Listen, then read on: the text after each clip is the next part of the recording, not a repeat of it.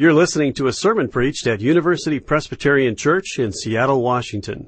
For more information, please visit our website, upc.org. Amen.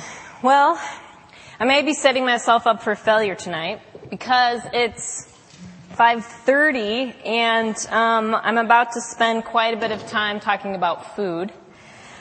Um, if you haven't eaten dinner yet, you're going to be able to eat it very soon, so hopefully I'll be able to maintain your attention until you can do that. It's really George's fault. Yeah, that's good, Janie. Blame the senior pastor who's not here. It's George's fault because the series that we have just started um, is looking at meals in Scripture. So don't blame me if you're thinking about food because I'm talking about food and it happens to be dinner time. Um, when it comes to eating, I was thinking about eating and coming to tables and I was thinking about table manners and how they've kind of lost a little bit of their prevalence um, in our society, wouldn't you say? Um, we still have cultural norms and expected decorum that we have for people, but maybe it's because we spend a lot less time eating at tables. There's fewer things that are universal. So I was trying to figure out what are the proper table manners that we expect. Um, so I went to the internet to see what I could find. To find an expert's take that I want to share with you, um, writer Dave Barry. He's made an appearance before here at UPC, and he's probably the best person we could look to for um, table manners. So I want to tell you what Dave Barry has to say about that.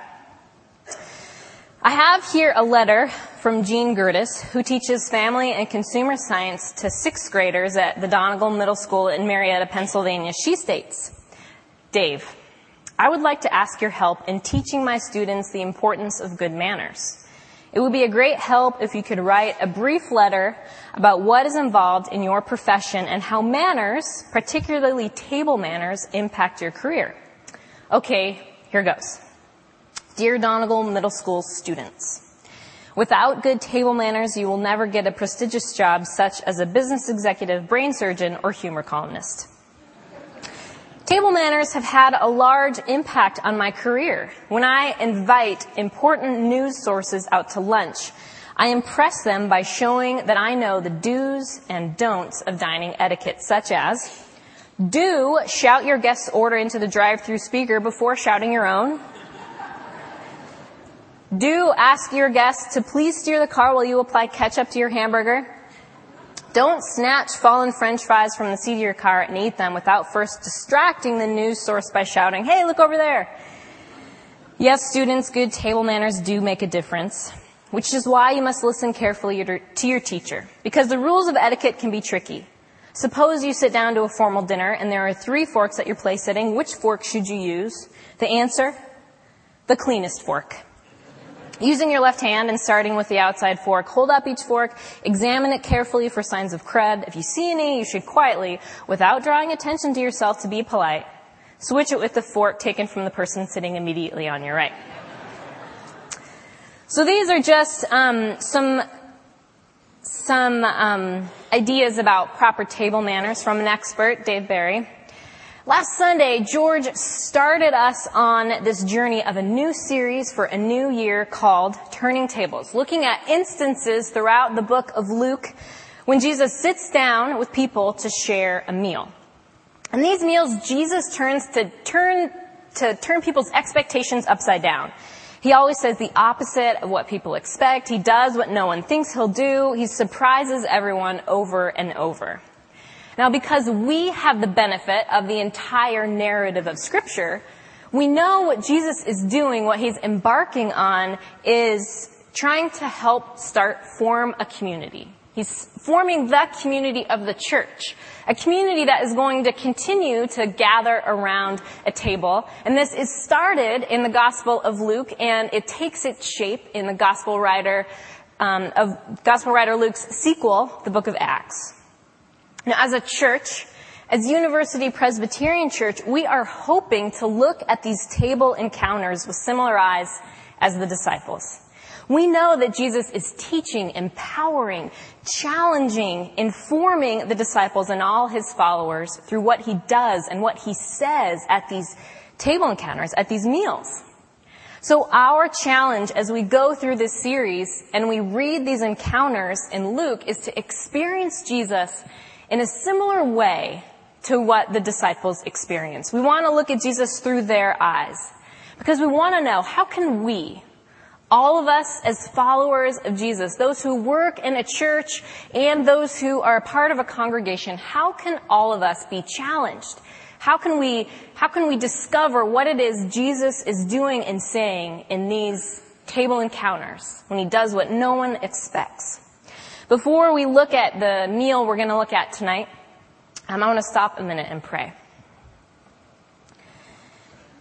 Spirit of the living God, we pray that you would fall upon us tonight. We pray that we would be challenged, that we would be inspired, and we would be encouraged by your your actions in the book of Luke. I pray that the words of my mouth and the meditation of all of our hearts would be acceptable in your sight. In your holy name, amen. So the table encounter that we're looking at tonight is probably the biggest meal in all of scripture. It's a miracle that if you grew up going to Sunday school, you probably um, saw in brilliant 2D flannel graph a time or two. It's Jesus feeding the 5,000. But before we read that particular biblical account, I actually want to back up just a little bit and see what happens right before Jesus feeds the 5,000. So why don't you go ahead and um, open your Bibles to the book of Luke chapter 9. It's on page 842 in uh, your Pew Bibles. And, and this place, Jesus is calling together the disciples to send them out. So let's look at chapter 9 starting at verse 1.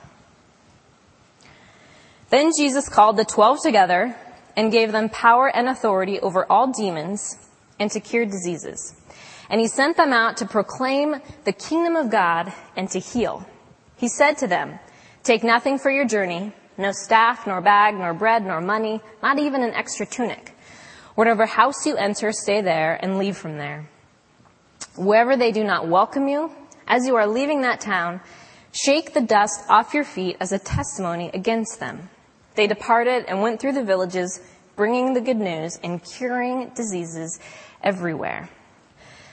I think sometimes we forget that um, even before the Great Commission, before Jesus' death and resurrection, he actually sent the disciples out to go preach the good news and heal the sick. I like to look at this as maybe kind of a training wheels run and I wonder what the reaction of the disciples was. Uh, you're not coming with us? Okay, this is going to be interesting. Or perhaps knowing that Jesus had empowered them and um, had given them authority, they were excited. They were confident. And also they knew they were going to be able to come back and relate to Jesus what happened and get his feedback on the experience. And they were able to go out and heal and preach the good news. So they return after this experience. We don't hear a lot about what happens. They return after this experience. We're going to pick up the narrative in verse 10. And as we do, um, I want you to think about what in this table encounter was Jesus kind of going against expectations. What would have been surprising? So, um, verse 10 of chapter 9, we'll pick it up there.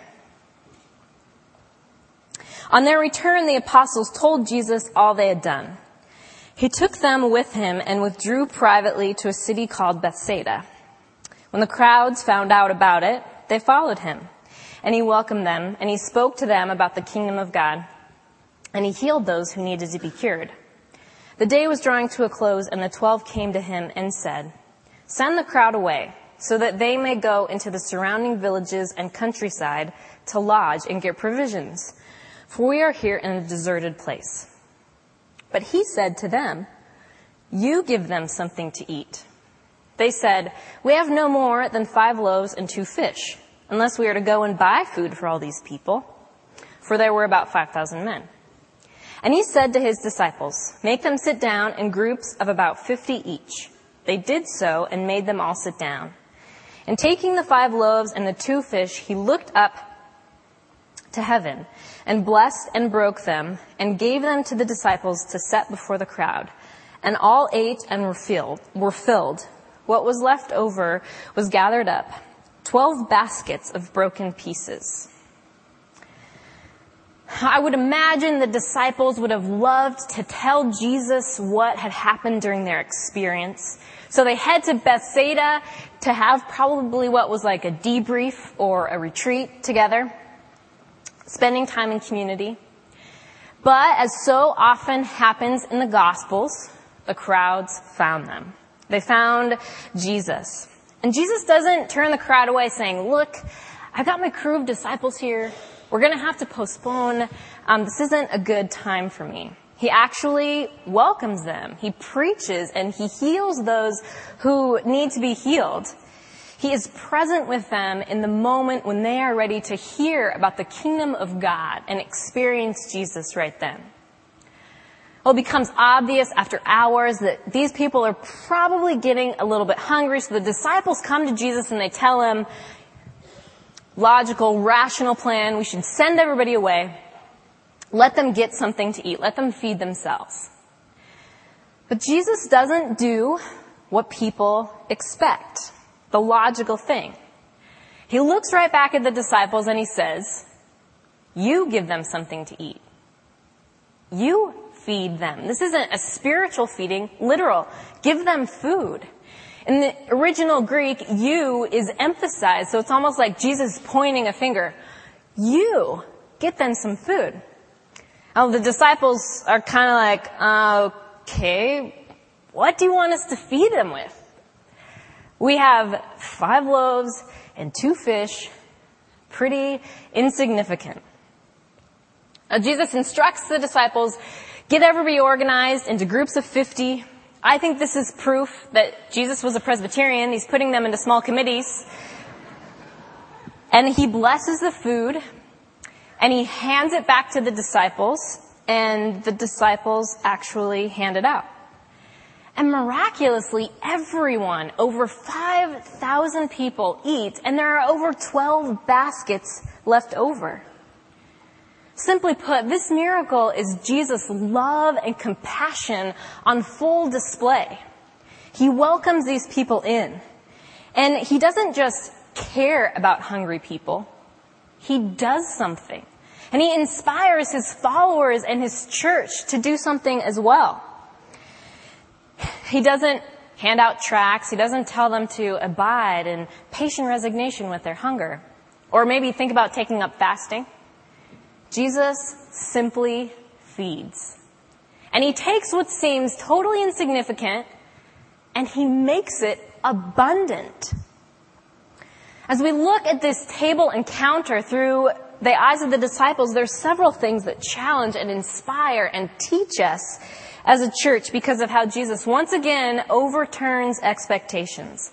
He contradicts religious expectations, social, cultural expectations, and as we read this, we read this miracle 2,000 years later, he overturns what we expect to happen at the table as well.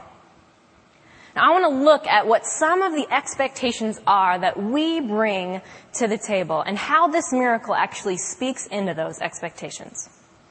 First expectation that I think that we have when we come to a table is we think that the food is going to be ready. The food's gonna be prepared, right?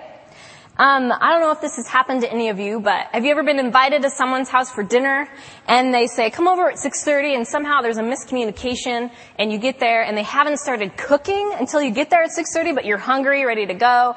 So they start cooking and by the time it's ready, two hours later, you're ready to gnaw your arm off. Is this, am I the only person this has happened to? Miscommunication? It makes me sound like a terrible person and I probably guaranteed none of you will now invite me over to your house for dinner. I would love to come. Just make sure the food's ready. I'm just kidding. I'm just kidding, but we expect the food to be ready when we come to the table. Frequently, what I hear people say when it comes to serving others in some capacity is, I need to wait until I'm ready. Till I'm more spiritual, till I have more knowledge. I'm more equipped. I'm not ready yet. And while there are some areas of service that require specific skills, most of the time, if we waited until we were 100% ready to do anything in serving, we would never do anything at all. And if that were the case, if we waited till we were cooked to perfection, so to speak, or I am just getting started with the cooking puns, if we waited until we were totally ready, would we really need Jesus? Probably not all that much. When Jesus tells his disciples, you should feed them, what do the disciples do? First, they count what they have, and then they kind of look back at Jesus. And Jesus takes what they have, he blesses it, and he gives it back to them. So the disciples are actually able to serve the needs that are right in front of them. I love the Beatitudes in Matthew chapter 5, and one of the things I love about it most is that it actually calls us to rely on Jesus.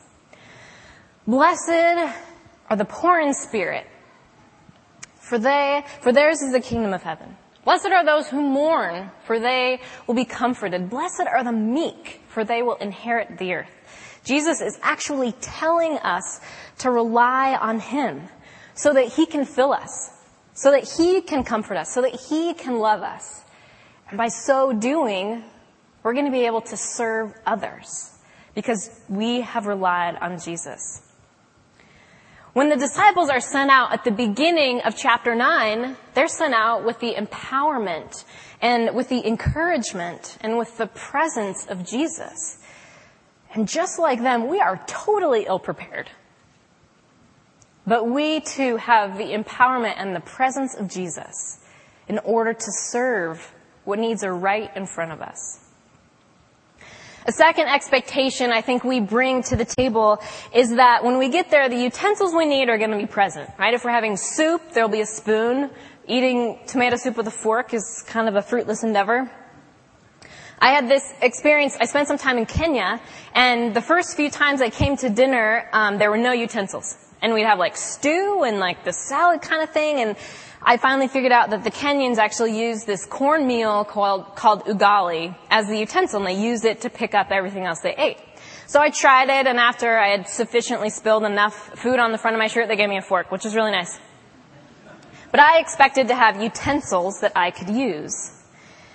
How often do we assume that we're incapable of something because we don't have the right utensils, the right skills, the right people in place in order to make ministry happen the way that we think it should happen? The disciples thought they didn't have enough food in order to serve the people right in front of them. A couple summers ago, I served as a chaplain at Swedish Hospital. And going into this experience, I knew I did not have the skills to be a chaplain. I'm, I'm not emotional at all, and I had no idea what to say in those circumstances, and I'm really logical and rational. And um, my for the first three weeks, you know, I had this experience of how terrible I was as a chaplain, and I was telling my supervisor about it, pacing her office and telling her, these are all the ways that I am a terrible chaplain. She looked at me and said, Janie, shut up. Here's the skills you have to be a great chaplain. You're very calm, so you have a very calming presence. People don't want to hear you. They want you to listen to them. And the fact that you're logical and rational means that you're not going to become so emotionally involved with that patient that you can't leave the room and move on to the next patient who needs you to be their chaplain. You actually have the perfect skill set to be a chaplain.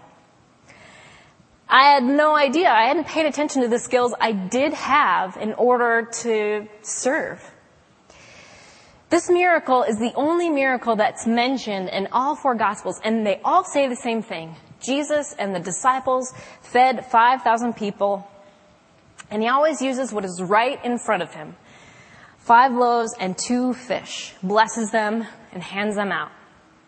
He doesn't whip up a giant feast out of thin air, abracadabra, poof, to feed all of these people. He uses what is at his disposal. The Christian faith is nothing if it can only count to seven. What we can glean from this miracle is that disciples should be able to count to eight.